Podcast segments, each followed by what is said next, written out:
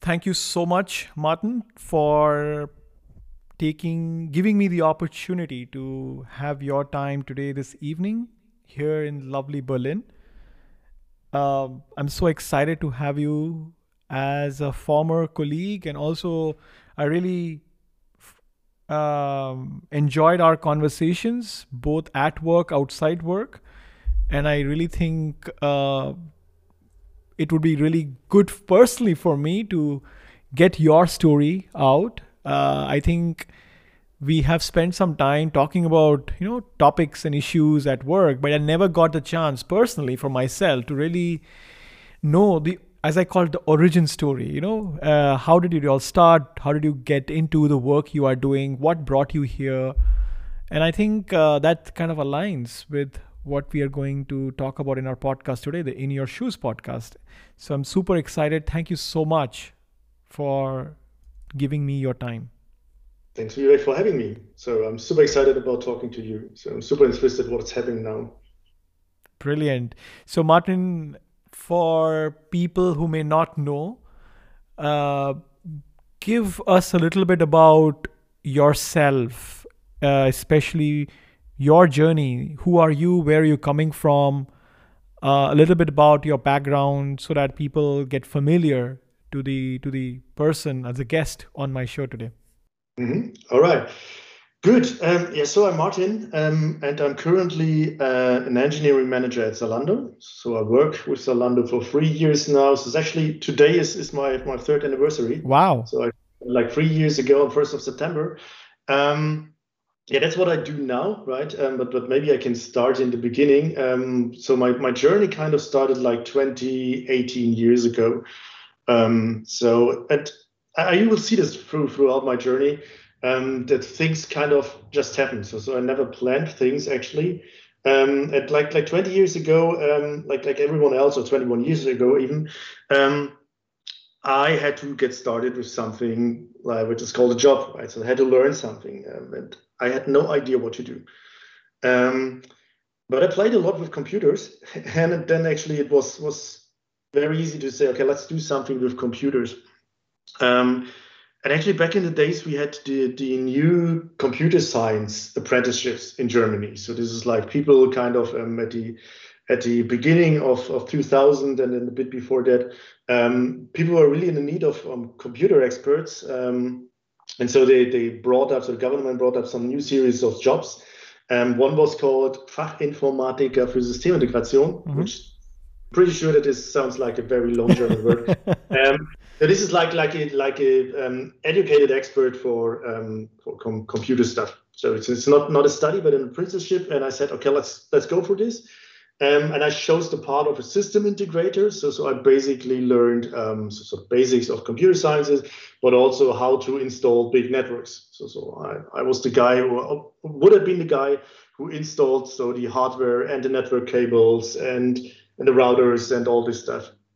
Um, yeah, it was was nice. So, so I, I, really loved this, right? So there was a bit of coding, a bit of hardware, getting into protocols, all this stuff.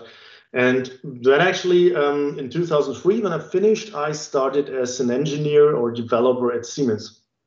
Um, so, so back in the days, um, they had um, still the what is called the, the UMTS development. So, the UMTS was actually um, not out in the market there. So actually we developed it. So everyone was talking about 3G, but 3G was not was was not really out there. Um, and we kind of oh no, sorry, 3G was out there. Um, we de- developed um, the base stations. And I started in the integration test and was kind of a developer for the test tracking tool there. Um, there was a proprietary proprietary um, software language that, that I used there to customize the tool. And this, this was how it started. So I got a lot of responsibility in the beginning um, and I loved it. So it was like, I really loved coding, working in a very small team. Um, but then actually I worked together with, with a, a working student who later became a very close friend of mine. And he was much more experienced than me. This was like he was, was way beyond I was. And I kind of felt jealous, to be honest. Um, and I said, I want to be like him. Um, and then actually I decided that I want to study. So, so I worked for one year at Siemens full time as an engineer. Then I had the luck to become a working student there, so in the same department, and I started um, studying computer science. And yeah, this took like five years, kind of, um, and I finished quite well. So, so I was good in this because I really loved this. So, so I went deep in, into all the things, took a lot of extra courses, and then after after I finished this, I again did not know what to do. Right, so, so I thought, okay, now educated, maybe I can go for a job or not. Um, and I was in touch with a professor, and I decided then to try to do a PhD. So I went to the Charité, which is a um, Universal Hospital in Berlin, and started three years to study um, on a PhD, try to make a PhD. And it was, again, super interesting. This was something that I, I never did before because um, this was in the realm of virtual microscopy. And I had no idea about medicine, virtual microscopy, and, and all this stuff before. Sounds heavy. Sounds very heavy. Like, what is it? Um, yeah, virtual microscopy is like it's a super interesting thing. Um, we were in the in the, in the department of digital uh, pathology, and usually what the pathologist is doing is 90% of their job they check like small slides.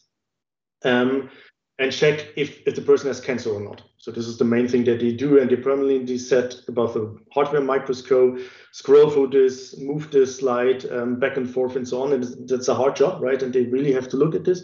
And we kind of try to support them digitally. Um, and there are big scanners out there, so they're like I don't know, like one meter multiplied with 50 centimeters, so like a big, huge machine, um, and they can kind of scan all the all the um, specimens, and per per slide actually they generate data like 40 gigabytes. Fantastic. And we kind of had to compress this or um, decompress the stuff and uh, build a virtual microscopy, and then we did a lot of um, analyzing the pictures, the areas. So it was like mass analyzing them, trying to find some some spots in the specimen, and then just point the pathologist to the to these specific areas and to tell them, hey, look at these, please. Um, it could be like there is an issue there. So super interesting, super nice. Um, yeah, I learned a lot. So this was like like super interesting. Um, and interestingly, without knowing, these were actually the first steps into leadership that I did. Um, because I kind of worked together with people there. We had a lot of, of working students, and without knowing what mentoring is and so on, I, I kind of mentored them. So I sat together with them, um, wanted to make them better, told them how to develop some things, um, listen to them, their problems, and so on. So, so it was kind of natural for me to work with them. But retrospectively, I would say these were the first steps where I kind of started to lead people. Very interesting. So I don't want to interrupt your flow, uh, but did I get it right that when you started thinking about getting a PhD, that's the time that you also got the opportunity to mentor working students. Is that right? Yeah, yeah, kind of. So we were a small project, right? So this was like like a founder project, um, and we got the, the budget for three years. Um, and of course, we, we also hired working students in our area to to help. So, so we just gave gave them um, a job um, to help us developing some algorithms. Um, and yeah, this was like I think it was not even intended that I mentored them. I just did it naturally because my intention was that I have to give something back. So I mean, I was not super old there, but I learned a lot of things. People supported me throughout my career, so that I had a luck to to be a working student while I was studying and so on. I thought I have to give something back, and this this was actually um, the intention why I sit together with them, um, taught them things and so on. So it was was not planned that I mentor. I, I just kind of wanted to. Right, right. I really want to explore this part about you know you have to give something back a little later in our journey today but I want you to carry on. So you went for your PhD and you were basically working on this project with working students, getting a chance to mentor them. What happened next? Yeah, I did for three years, and then I realized that I won't make my PhD. Um, so were, I did a lot of things, research, even published some things, but but I realized it would take even three more years to get a PhD. And it, just to be honest, the, the PhD was just for my ego. So I wanted to have something in my ID card which says Dr. Martin Flügge because I thought I thought this this sounds super nice. Um, but then, then I kind of realized it's not worth like spending uh, six years into this, right? Just having this in the ID card. And I said, okay, I, I want to go to the industry. Um, and I had the chance to to start in a, some sort of consulting company, um, which already had a job at Immobilien Scout, and, and Immobilien Scout is in in, Euro, in Berlin, uh, sorry, sorry, Germany, the the market leader for real estate software. Um, and I started there, and I kind of was good.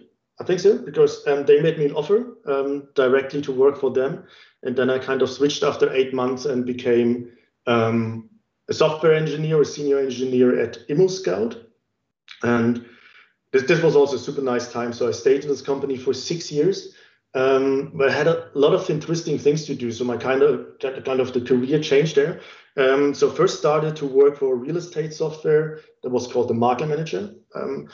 Super nice experience as we were a very small team. So we had two engineers, um, three product owners. Uh, I think you can imagine this is quite challenging. Um, so so we had a lot of things to do. Interesting. So three product owners and two engineers. Yes, yeah, so, so three product people um, who kind of work together. So, so we were, we a super small team, and yeah, we, we had a lot of things to do there, and yeah, it was nice. Um, so it was like like a small family um, working on a project um, that was kind of there were competitors out on the market with like um, 20 30 engineers on or, or, people working on this topic and we were a very small team but kind of very successful in the market then um, these were actually the first times when i got in touch with, with agile technologies so we, we kind of tried out scrum um, and also to be honest uh, i think we kind of failed scrum um, or least I've also failed um, um, in Scrum especially in estimation. So it was like like starting with all this agile stuff and the estimations. Looking backwards, I was so bad in estimating things. Um, so made made the standard mistakes. Um, but this is of course a learning. And then actually um, we bought one of our competitors. So ImmoScout bought um, software that was a bit more established in the market than us. And then actually I had the opportunity to migrate all the consumers um, from our platform to theirs which meant that I kind of stopped software engineering um, to be a full-time job or my main job, and I became some sort of project manager and was steering for kind of one and a half years um, this migration project, which was again never planned, but also a very interesting and learning intensive part as we were a small team. Um, we were working together with the other company that we acquired. Um, we are doing, we did marketing. We were calling people. Um, we try to understand if they had problems in the migration, made surveys. So there was a lot of things um, that, that we had to do there, and, and I learned a lot of things. And then after that time, so after the project was finished, again, I was in a situation where I thought, okay, what can I do next? And I thought about leaving the company, trying to something, try, try to do something different, or becoming something in the company and I got the offer to become a lead engineer or an engineering manager. And then I said, hmm, okay, I never thought about leading people, but it's a nice opportunity. And back in the days, I was super naive and thought, hey, maybe I can try out leading people and continue developing, um, which definitely did not work. Um, I think, think this is the problem, right? So, so that every young lead runs into, or, or, at least the most that I know, they, they think they can still code and lead people. Um, and I was the same. And actually I started to work on a team. And yeah, that, that's it. So after um, kind of three years being an engineering lead, I wanted to change the, the, the company. And then I went to Zalando and stayed on this engineering manager thing. What an interesting journey. Thanks. So I think uh, the really interesting aspects that I would love to touch upon uh, in this part of our conversation.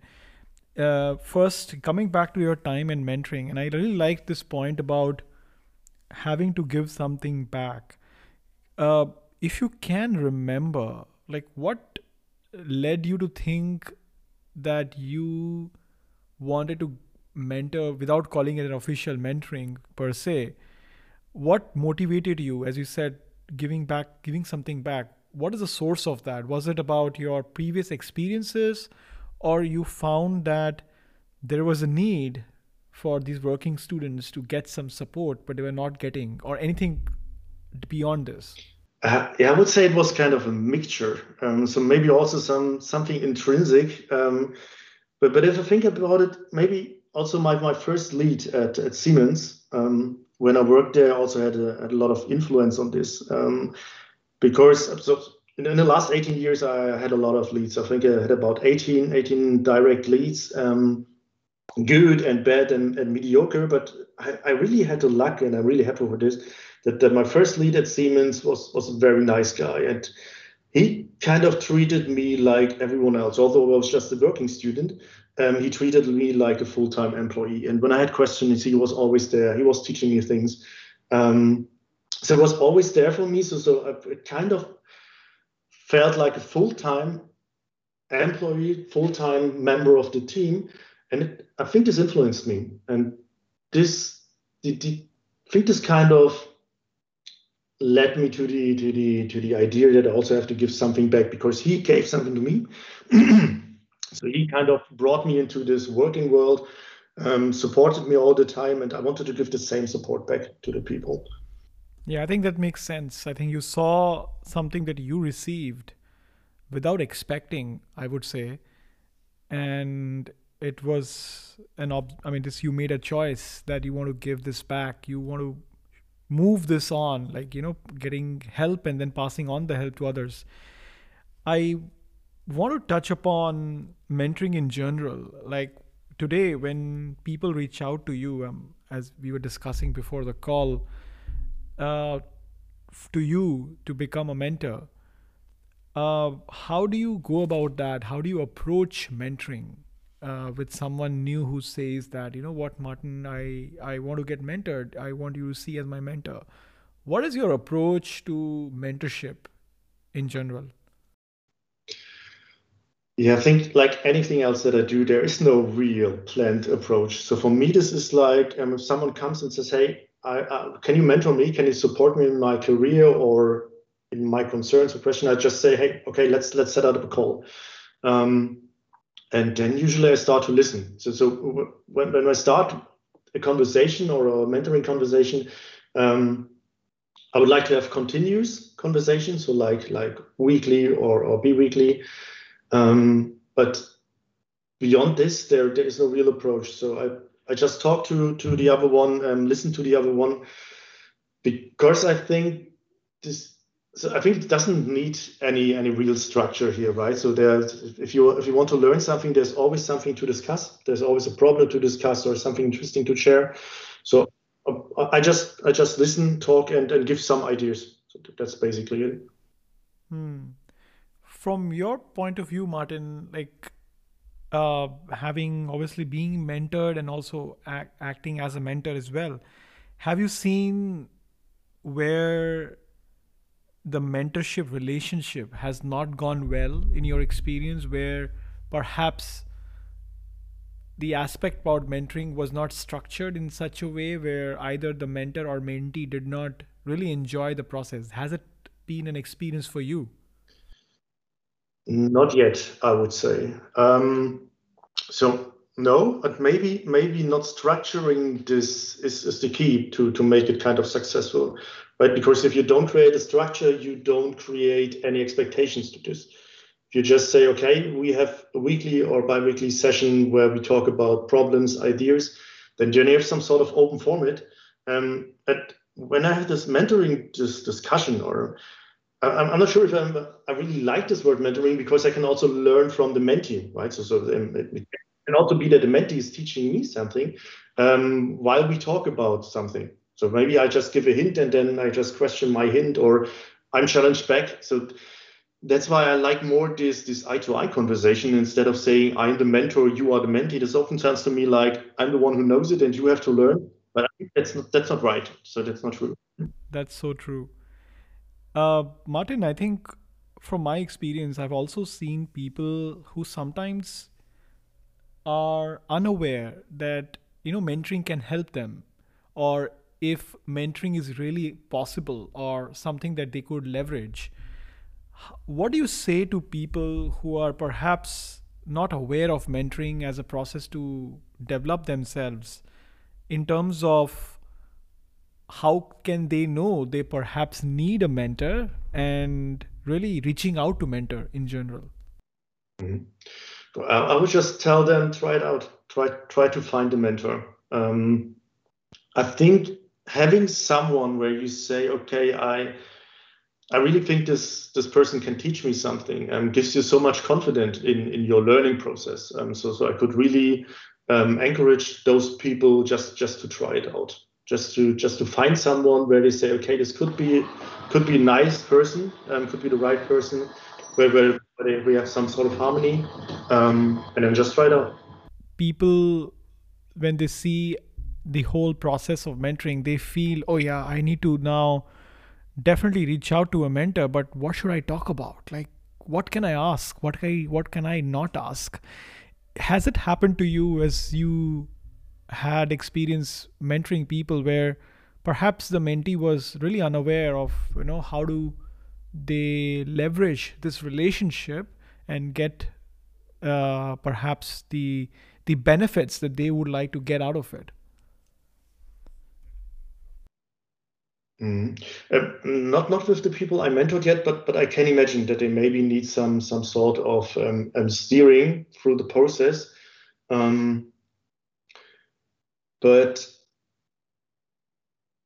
I think this is also based on on then the relationship. I mean, sometimes sometimes you need to steer the people to the right direction, right? So so maybe, one step back um, to to express what I mean. If if I have my directs um, so, so I mean, I'm leading a team, of course.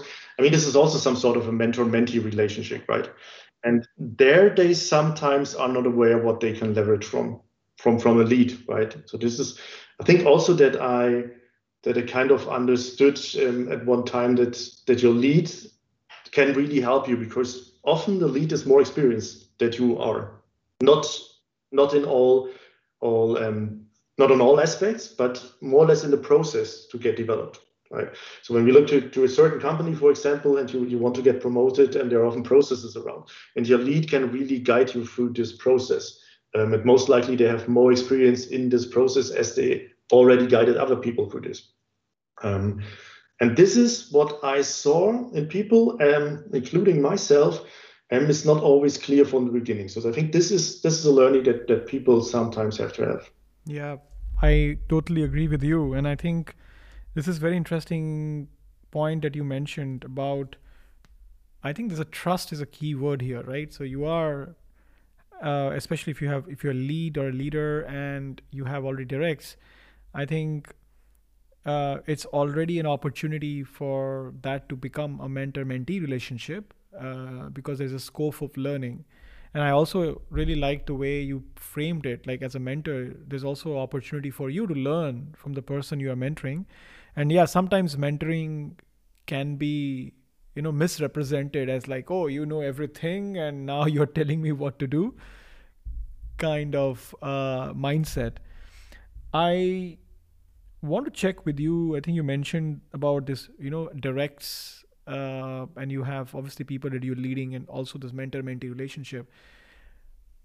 I wanted to understand from you how do you use what do you recommend for leaders like yourselves who perhaps uh, either did not explore mentoring others? And what can they do according to your experience to really become a better mentor Mm-hmm. um, yeah, I think the most important thing to become a better mentor is to listen.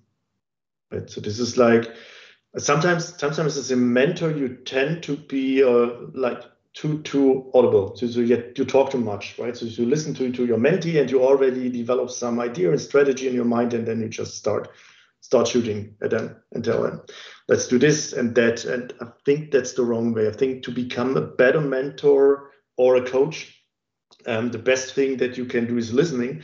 And I recently um, phrased this this um, this quote from the Dalai Lama in a presentation, and he said, um, when you talk, you just repeat what you already know. But when you listen, you have the chance to learn something new. And I think this this is a very important thing, right? So my my advice to to becoming a better mentor is just listen more. Yeah, I think that's a very powerful powerful representation of the idea on listening.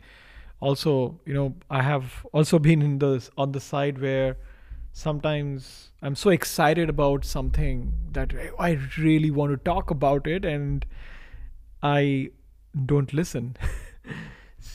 so I think there is a, a sense of restraint and uh, really waiting for other person to pause so that they feel that they have a room available to navigate instead of you know confined to a space. And that's what happens when you're always talking you are reducing the room space for them. It's like being in a physical room with the other person.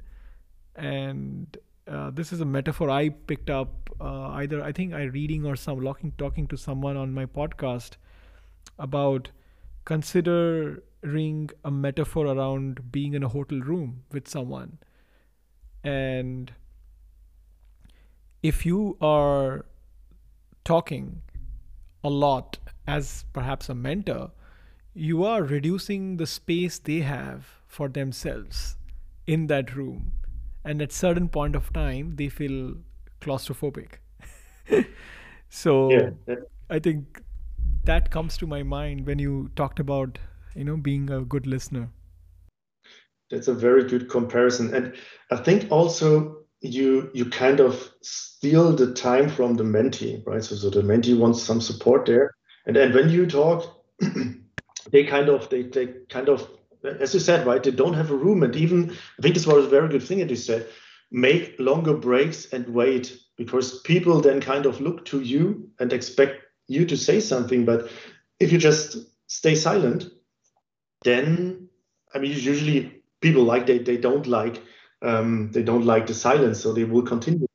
And you get get more out of the people, right? So this is like, of course, you you feel kind of the rush to jump in and say something, but if you just stay silent and let them continue, or maybe sort their thoughts, this can have a much more impact in, um, than than you jumping in. That is so so true. It reminds me of my time uh, when I was uh, the same same organization where you are. Uh, I often was told that you know people, a lot of it, including me, I think we we we get afraid of being silent when someone asks anything. Oh, we need to respond quickly, right? We don't want to take our time to respond. Sometimes feels like, oh, if I take too much time to respond, it would mean I don't know that, or I haven't planned, or I'm not prepared and I got a really good feedback from someone there uh, that using silence as your as your weapon or in a in a positive way as your powerful instrument so often when i got that feedback from that person i tried leveraging that feedback with other people i spoke spoke to where i when they finished a sentence, I did not say anything. Mm-hmm. It was just odd initially. yeah, this, this is right. This is uh, this just remembers me of of um, a course once uh, I once took about negotiations, um, and they just talked, uh, told us keep silent, and then we made some some sort of um, experiments, trainings, and then I just was uh, was watching two groups. Um, they were recorded and the two groups had a job to negotiate about something right so they got from the trainer um, one group got the one goal the other got the other one goal and in this group in one group there was a seller. So he was really trained on this. And we as the audience we knew which goal both parties had. And they started to negotiate. So went back and forth. And at one point the seller stopped saying anything. So was just sitting there and just stopped saying anything. And the other party, they couldn't stand the silence. And then just made another offer. And then made it even better. So they gave gave the, the seller party more and more and was super surprised because the, the seller was already a point where he got everything that he wanted, so he already achieved the goal. But just by staying silent, the other side put more on this. Um, so yeah, this silence is a super powerful. I, I will not say weapon, but I would say maybe maybe instrument. Yeah, I mean, I think an instrument is the right word for it, and I think used in the right way, obviously you can have a positive impact. And sometimes, you know, in a negative scenario, in a scenario where you have either offended someone, silence can mean a lot. in mm-hmm. a relationship, for example, silence can mean a lot. Uh, it either means you screwed up, or you know it's uh, there's something more to come at a later point in time. Yeah, definitely. So, so, so I think it's interesting, right? So silence sends a strong message. I think you can say. I want to steer us away a little bit. I obviously mentoring such an interesting topic, and I, I think we can spend hours talking about our experiences on mentoring. I want to steer a little bit on the part around your experience with, you know, you tried agile, failed with estimates. Tell us a little bit about that experience of yourself when you tried agile. What was what was going on there? How did you react, or how did you realize that you failed? Yeah, I mean that, that's a very good one. Um, so yeah, when when I remember this agile there. Um, I remember one one feature that I had to develop. Um, so so I was developing a middleware um, and we, we had a lot of, of emails there. So it was about like um, emails that were provided, that were displayed, and so on. And our services were not able to handle this right in time because we kind of used this this pop method and IMAP and so on, and this this took like like like ages. So actually, more or less, the feature was not usable. So I had the idea to implement some sort of cache. I said, okay, this is super easy. Um, so I estimated this for I think like two sprints um, but it didn't went into the code. So I just had a code in, in my mind, right? And the estimation that I did there was like like a gut feeling, which, which is okay for estimation, but in this case it was a super wrong gut feeling. And then yeah, I failed the first sprint, and I said, okay, um, I think it, I have to implement this and that and continue on this. Um, and then I estimated, okay, let's let's do it in the next sprint. So I'm pretty sure I will achieve this. And then while I developed, some more things popped up, and then I decided, okay, maybe I can implement a bit more and change it. And it, I think it took like eight eight sprints until I finished this feature. I was always postponing this and never was able to come to an end. Um, so, so this is what I mean. Um, I meant when when I said I really failed there, and I think my estimations were I'm sure that they were too much based on my gut feeling without checking the code. Um, so then, then I kind of sometimes failed.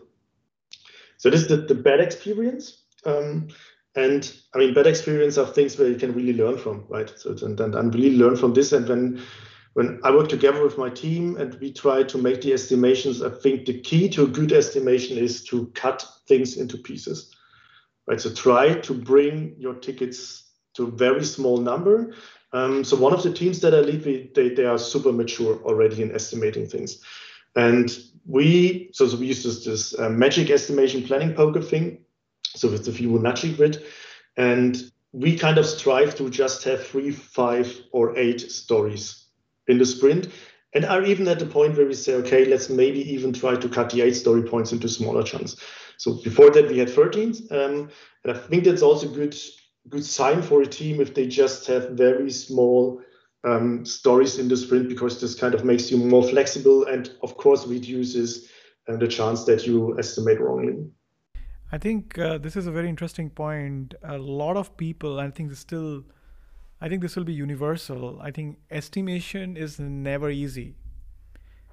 Irrespective of how many years you have been doing that, because every problem seems like a new problem and also it it it never becomes easy across the type of companies and size of companies I have worked with and it's interesting to you know obviously the some of the basics and foundations uh, can still be leveraged the one that you said you know try to break it down into its smallest parts as possible where you can be more deterministic on on how much complexity and effort that would take um, but I think there is a inherent nature of estimate. It's an estimate. There is a there is a still a essence of gut in that, and I and I feel it's less. I think it's also more art than science sometimes to really come up with right estimates. Yeah, definitely. But I think you can also reduce the risk by using the combined brain power of all the people in the room. Uh, so this is like if, if one is estimating and playing poker with another number, then don't ignore this, right? So, so I saw teams where they said, uh, okay, let's try to convince this person. I think you should not do. You should really listen to them, um, let them explain why they think they have another estimate than maybe the rest of the group. And I often saw that they bring up things that people did not consider. So even if they estimate higher, and then maybe maybe the rest of the team may forgot about some very important thing, or they estimate lower, um, and then maybe it turns out that the topic is not that complex because can be easily solved by by, by very very small implementation, for example. So I think this combined brain power and, and bringing the team to a point where they really understand each other and the code um, this is a very important thing. Absolutely. The last part of our the, I think I'm just still breaking down your experience, your journey. So, you know, we have lots to talk about, but the last part I really picked up, uh, which is very prominently, uh, I think, which is very prominent, and we can spend also some time there. You said when you tried leading teams, you were hoping, and I think everybody does that, even me at certain point of time in my career, that you know yeah i can do both i can write code all the time also balance you know leadership responsibilities and somehow i can be the super person who can do everything how was that realization for you that you know this is this is not not optimum and it will lead to failure share us share us with us a little bit about that experience yeah i mean it's simple it was hard i mean i didn't want to continue coding because i wanted to be the superstar or or someone who can do everything uh, I was just naive. So I thought I can do this, and I, I loved coding. I still love it. Unfortunately, I don't have that much time to do it. Um, I just wanted to continue what what I loved, and thought I can learn something new. So like leading people, and maybe I had some luck there because when I took over my first team, um, this was a team that consisted of an architect, a lead engineer, and the rest were senior engineers. Um, I was just just a senior from another team, and I, I, didn't even dare to go into the team and tell them what to do right so, I mean they were in their domain even more experienced than than I. Um, I, I partially coded some things but but not that much and maybe this was my luck um, that, that I actually was kind of forced out the coding and I had to concentrate more on the leading um, but it took me I would say like five years um, five years to not regret that I can't code anymore. So this was for me one of the hardest learnings that I had in my career, and still I miss it from from time to time. So so in my team, so in one of my teams, I kind of do sometimes very very small front end things. So I'm not a front end engineer. Usually I'm a back end guy. Um, but I can do this from time to time. It, it's not the best code that I code that I produce, of course not. And um, but it feels so good I can tell you this is like when when you kind of commit something or you try something out and then it it, it works and you, you see this on the screen. There's still something in my chest which says, hey, I, I want to code more, but I doubt that this is possible, right? So you can either concentrate on being good at leading people or an expert in coding. So I think a mixture of this is, I think, more or less not possible. I had also the same impressions, and I think um, when I was joining the industry and also later on when I got the opportunity to lead, I was thinking, yes, you know, I can somehow make it. And when I could not do that, when I could not really contribute in terms of writing code, I felt almost like I was failing. Um, of you know, I'm not being the person contributing or really on the ground eh, instead of just talking to people, and it felt very odd initially because I was always measuring the outcome in terms of you know functionalities you build, uh, being able to pair with other engineers, and that not doing that as your full time job really felt like questioning myself. Okay, is this the right thing?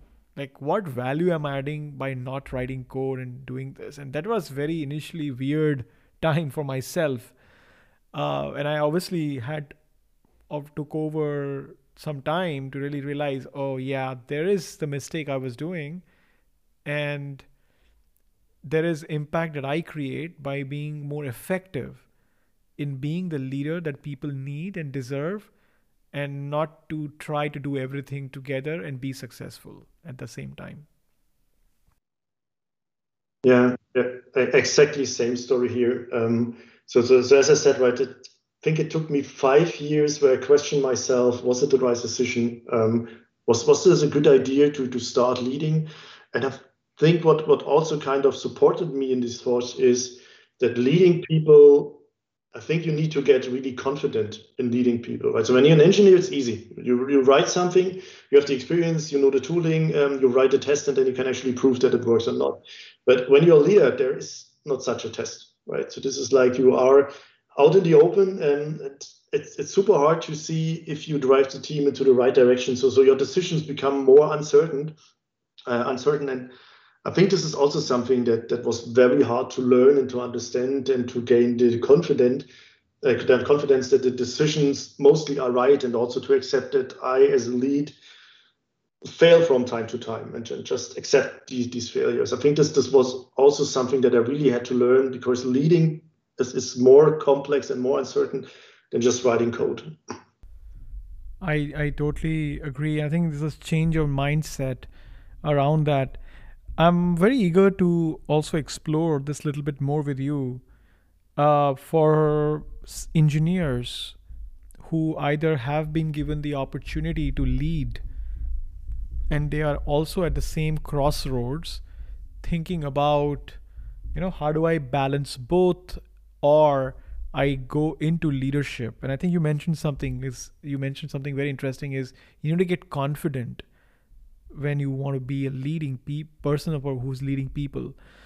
What is your opinion and advice for engineers who are at that crossroads where they're transitioning from being a full-time person you know building stuff uh, to someone leading people who build stuff?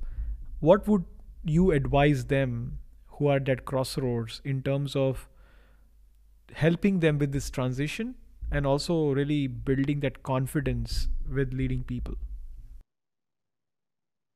mm-hmm.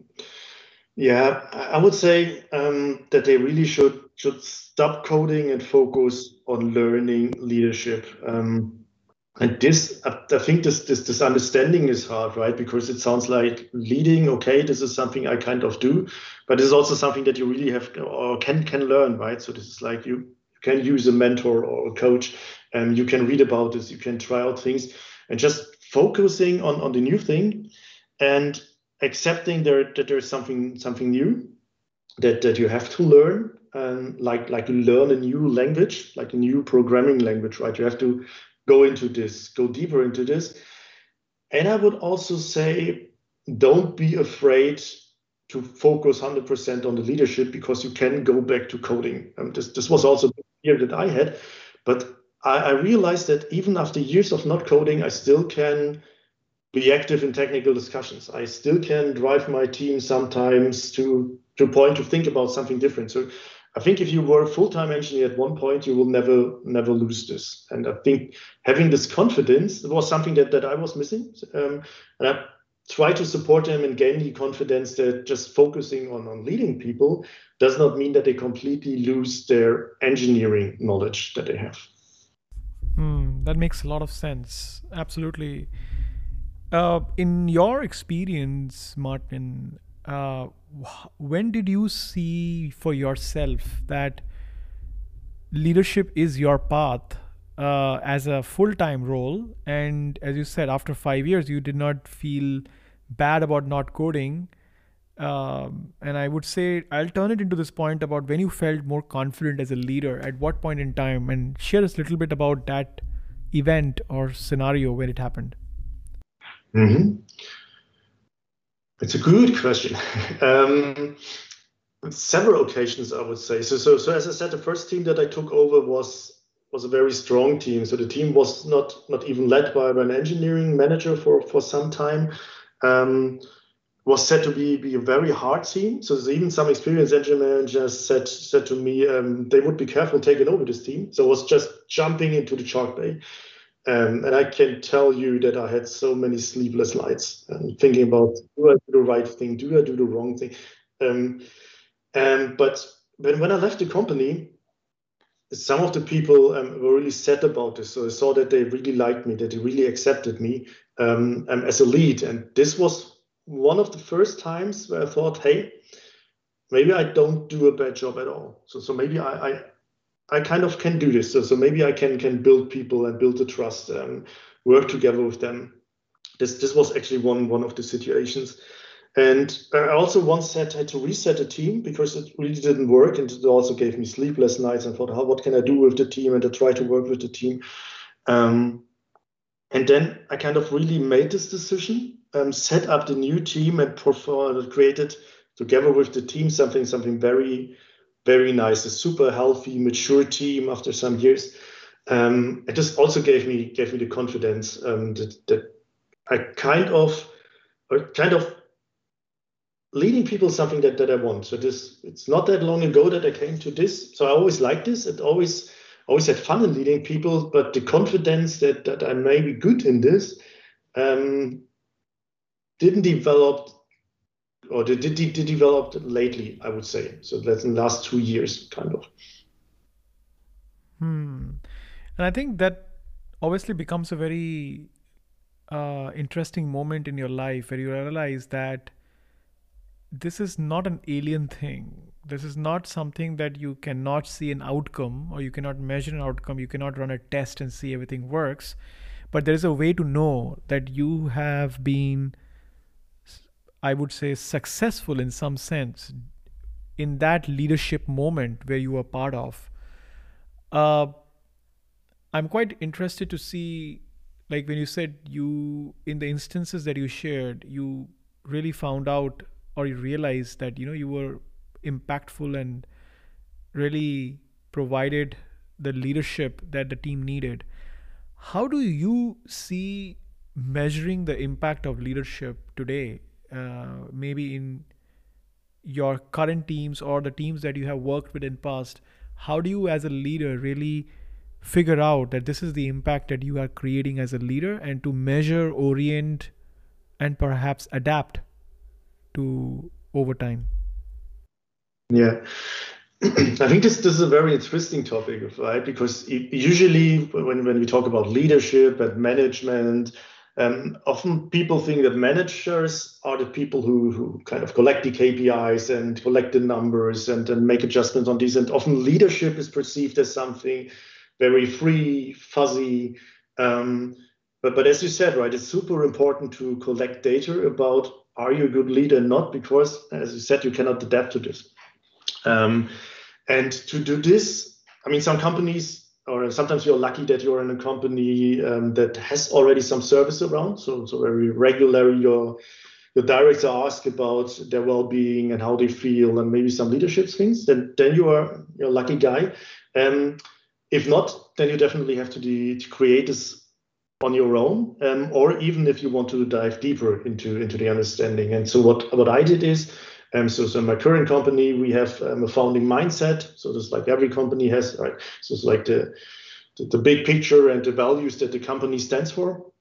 And together with my former agile coach, I created some sort of survey of kind of 30 questions which challenged me against these these values, this mindset. Um, and I sent this survey quarterly to my directs and then look into the data. And I really, really encourage my directs to take part in this because if they don't vote, um, then I don't have insights. And then I sit together with the team and, and discuss things that went wrong um, or that that went good.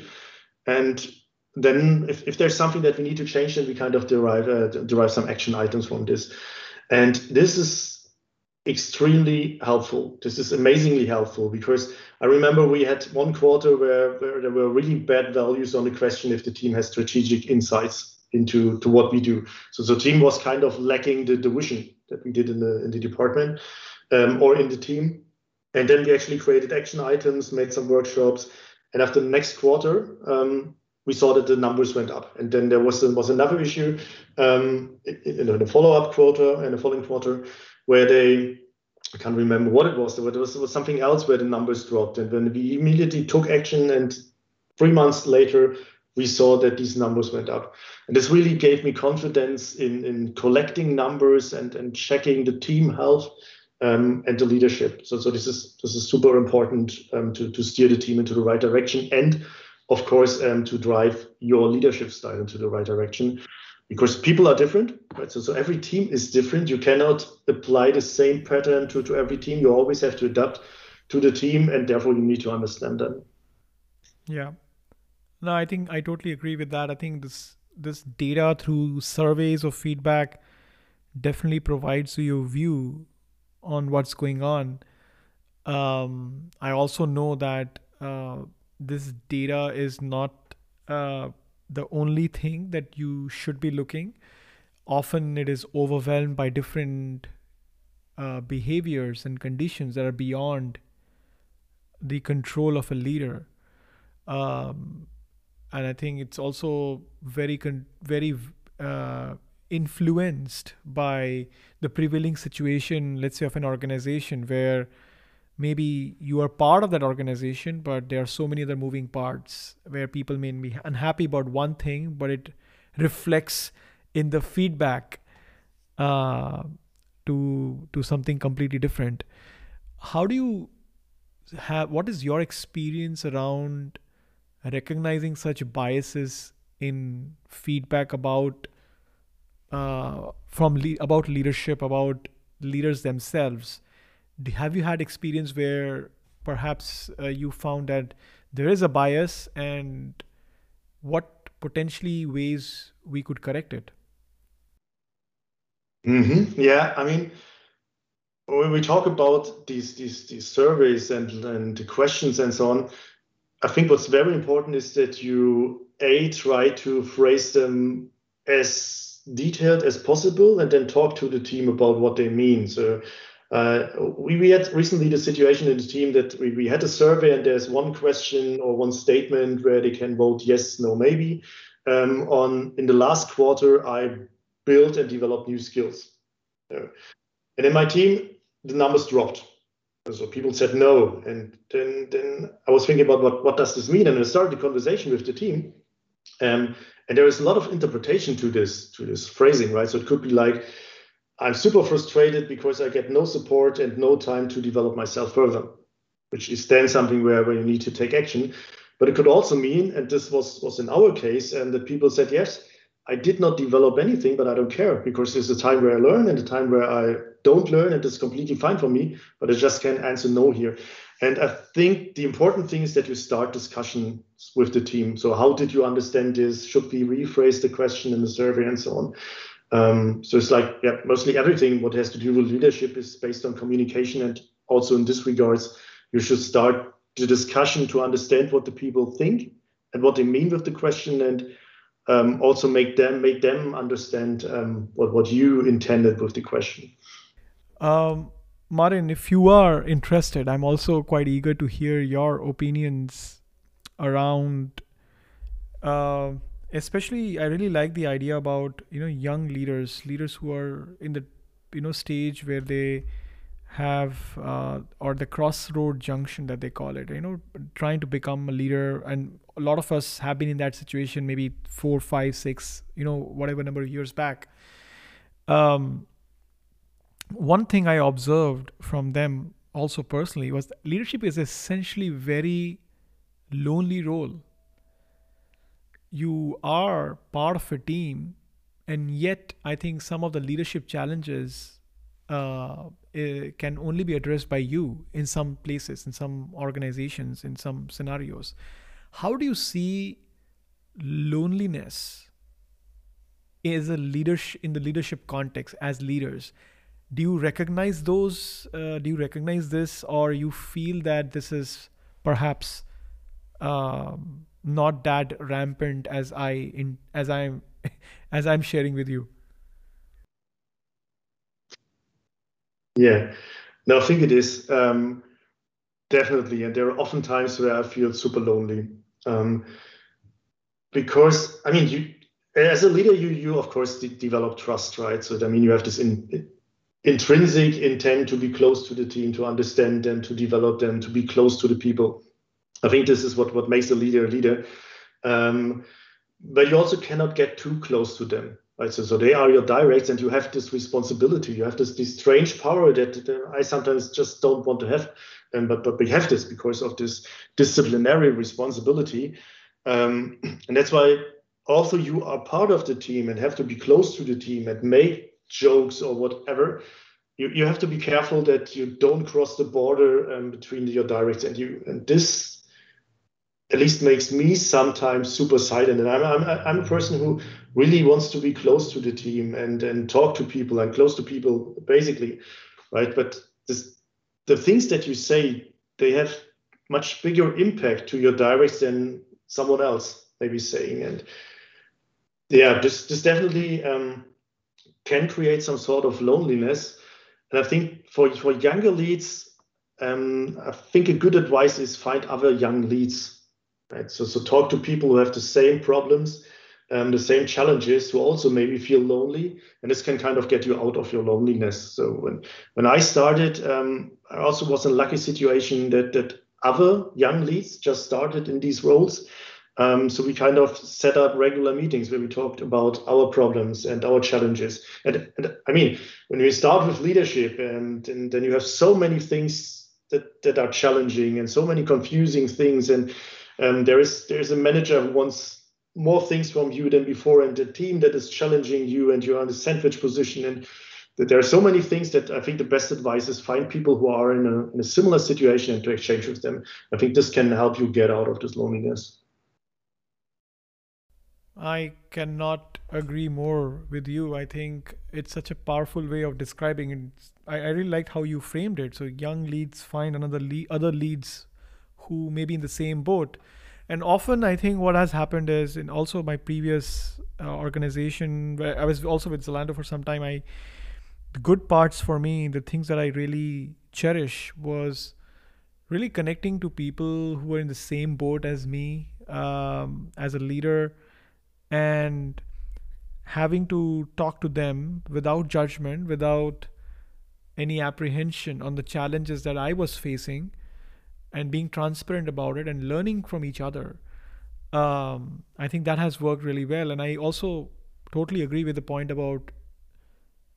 I think that's where mentoring really helps in because for me, sometimes when I was mentoring other people, I was trying to tell them, or I was telling them what I want to tell myself. so it's almost like a form of meditation um, so if somebody comes to me with the problem, yes, I would not have solved the problem in the perfect way. And I often tell them this is how I think about the problem, and this is what I would have done or I had done. Often I'm getting an opportunity to really reflect myself and the way I was in that situation from different perspectives. One perspective is the truth like oh this is what i did. This is how i failed or i succeeded. This is what really happened. And the other way to look at it is what would i have done differently if i would have been in the same situation? And i think that's why i want to bring back the topic of mentoring right? As we are closing in to our one hour mark in this discussion um, your point about young leads finding on the leads and mentoring others who potentially could be lead could become a fascinating way to deal with this loneliness but also i would say as to a sense of reflection and retrospective of your job as a leader. Mm-hmm. yeah. Yeah definitely. And i think also the, the the, mentoring part can can really set a punctual impact on people because sometimes as I mean, you, you went through through the things that they are going to, right? So this like they are unsecure as you were, and then maybe just the right sentence can really influence their careers. So, so I just remember that I had conversation with someone and I said, I, I, I'm not sure if I'm doing a good job, right? So I'm not sure if I'm I'm a good lead because I permanently question myself. So I'm, I'm permanently thinking, do I do the wrong thing, uh, the right thing, and the wrong thing? And I'm really unsure about what I do. And then this person told me, from my experience, there is a big correlation between good leads and leads who question themselves. And this this sentence kind of stuck, right? So this sentence helped me. There was an experienced person who, who knew the situation, talked to other people before, and then this helped me. So I think this this is the power of mentoring when, when you go to people who kind of went through the things you are are into, um, then they really can influence you and drive you in the right direction and give you some some kind of tools or sentences that I now can use. Um, yeah, so so there's a lot of power in this. Absolutely. And as we are in the last part of our conversation today, uh, Martin, um, I want obviously don't want to end this call and our conversation without asking for you. Um, we have spoken a little bit about this today, like you know your advice for people uh, who are starting to mentor. You talked about listening a little bit. Uh, if you see yourself, or if you have an opportunity to go back to the time where you were on the crossroads of your leadership career um, and you are meant you became and it's a hypothetical situation obviously you become the mentor for yourself at that time. What would you have shared with that version of martin at that point in time to support them in their process of becoming confident in leadership? Mm-hmm. that that's a very good one. Um, so tricky mind game. Um, I would say if I go back to the situation, I think one of the advices I would give myself is just trust in what I do. Right. So trust that, that the gut feeling that you have will guide you into the right direction. Um, and this is also the advice that I would give everyone else because if you want to do leadership, or if you're convinced of the idea of leadership, then you are already on the right track because um, you you think about people. Um, and I think this advice would have been super helpful to not challenge myself or question myself that hard. Um, so just the advice that what, whatever comes from your gut feelings cannot be that wrong. I would say this this is the advice that the, the older Martin would give the younger one. Fantastic. I really like that. Uh, Martin, it's been such a joy uh, to talk to you. Um, I ask this question to everyone. I totally enjoy this particular question uh, before we end our call. In the recent months or years, has there been book books, maybe podcast, maybe article, blogs, whatever artifact that has influenced you and your thinking? It's a good one because this is also an interview question that I usually ask. Um, so I should be prepared for it, but I'm not. Um, and yes, yes, yes, definitely. Um, there is one book and a oh, it's like like a, like an audio book, but it's also a printed book out there. Uh, I don't unfortunately know what the English version is, but um, I think the the author is called Barbara Sher, um, and she's writing about so-called scanner personalities. So these are multi-talented persons or, or people. Um, that, that's super interesting because I now started to look deeper into different personalities um, also to, to write about this because people are so different. There are so many personalities and characteristics out there. Um, this is something that, that really, really interests me at the moment. And this book in particular really, really influenced me because there's just, just a limited personality. So it's just like, um, so this multi-talented person who kind of have interest in a lot of things and a lot of capabilities and build them up and also suffer from this. But even just looking to this very limited scope, you can go really deep. Um, this just showed me that people are so complex, so so so diverse. I'm already super happy in diving into uh, on diving into other books about personalities. Yeah, this is something that that influences me at the moment very much. So the author is Barbara Sher. Yeah, right? I think that's correct. Yeah. Okay, I will definitely put some notes in our show description.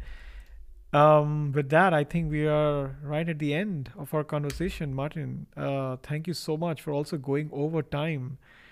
Uh, this is 9:30 in Berlin and uh, in the evening, and I'm really appreciate you taking the time to talk to me and obviously share such wisdom with not just me but the listeners of this podcast. So I really appreciate you to do that, and I hope we can connect at some point in time in the future to really go deep into other aspects where which interest us uh, as as leaders. Definitely. Happy to do this and i really enjoyed this conversation. So it was super nice to talk to you again. Um, and then yeah definitely if there's another topic just jump on it. All right. Please subscribe to the podcast in your shoes on the podcast channel including apple podcast spotify overcast pocketcast and others. To know more please visit www.inyourshoes.com that is i n u r shoes.com